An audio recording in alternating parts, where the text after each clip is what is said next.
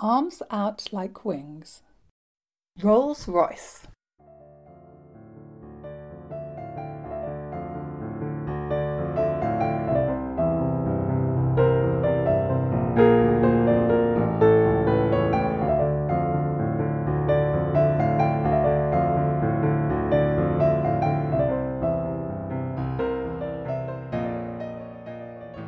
After the demonstration, Annabel and I were taken to Harrods for tea by Miss Marsh and Mr. Alexander.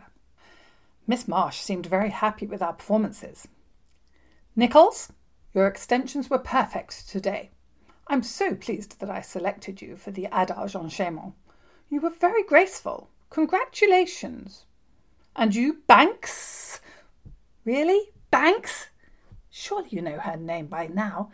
It's Annabel Bank, not Banks. It always amazed me that in all our time at the school, Miss Marsh never got her name right. And you, Banks, your allegro was neat and bouncy. Well done, both of you. The silver Rolls Royce glided from Battersea to Knightsbridge. The smell of leather, the muffled conversation of Mr. Alexander and Miss Marsh in the front, the butterflies in my stomach. All I really wanted to do was go to sleep. I always want to go to sleep when I'm afraid, and I was more afraid of the tea than I had been for the demonstration. Miss Marsh had said that the manager of the tea room knew we were coming and that all eyes would be on us. All eyes on me on the stage was one thing, but in a restaurant was quite another. The grandeur of Harrods was more than I could have imagined. We took the lift to the top floor but I saw the Egyptian staircase from the corner of my eye and thought I was surely in a palace. Tea was tiny sandwiches, scones, jam, and clotted cream, to the tinkling of piano music. So far, so good. I started to relax a little.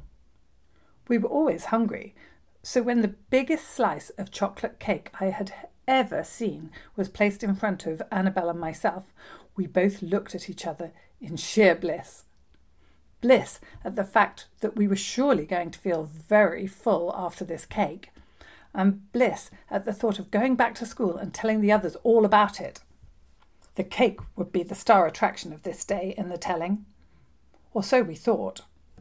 I didn't even notice the tiny fork.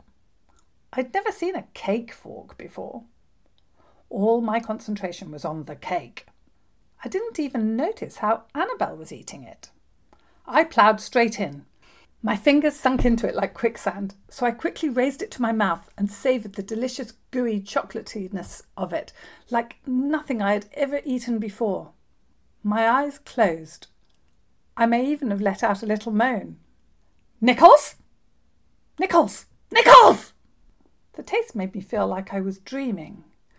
I was used to Miss Marsh yelling my name, so even the incessant Nichols was no reason to wake up, but I did open my eyes a little, maybe because Miss Marsh was by now hissing my name, not yelling it, or maybe to see if the cake was still as beautiful as I remembered. And there before me were Miss Marsh's eyes, bulging with fury and disbelief. Her silk turban was minutely shaking.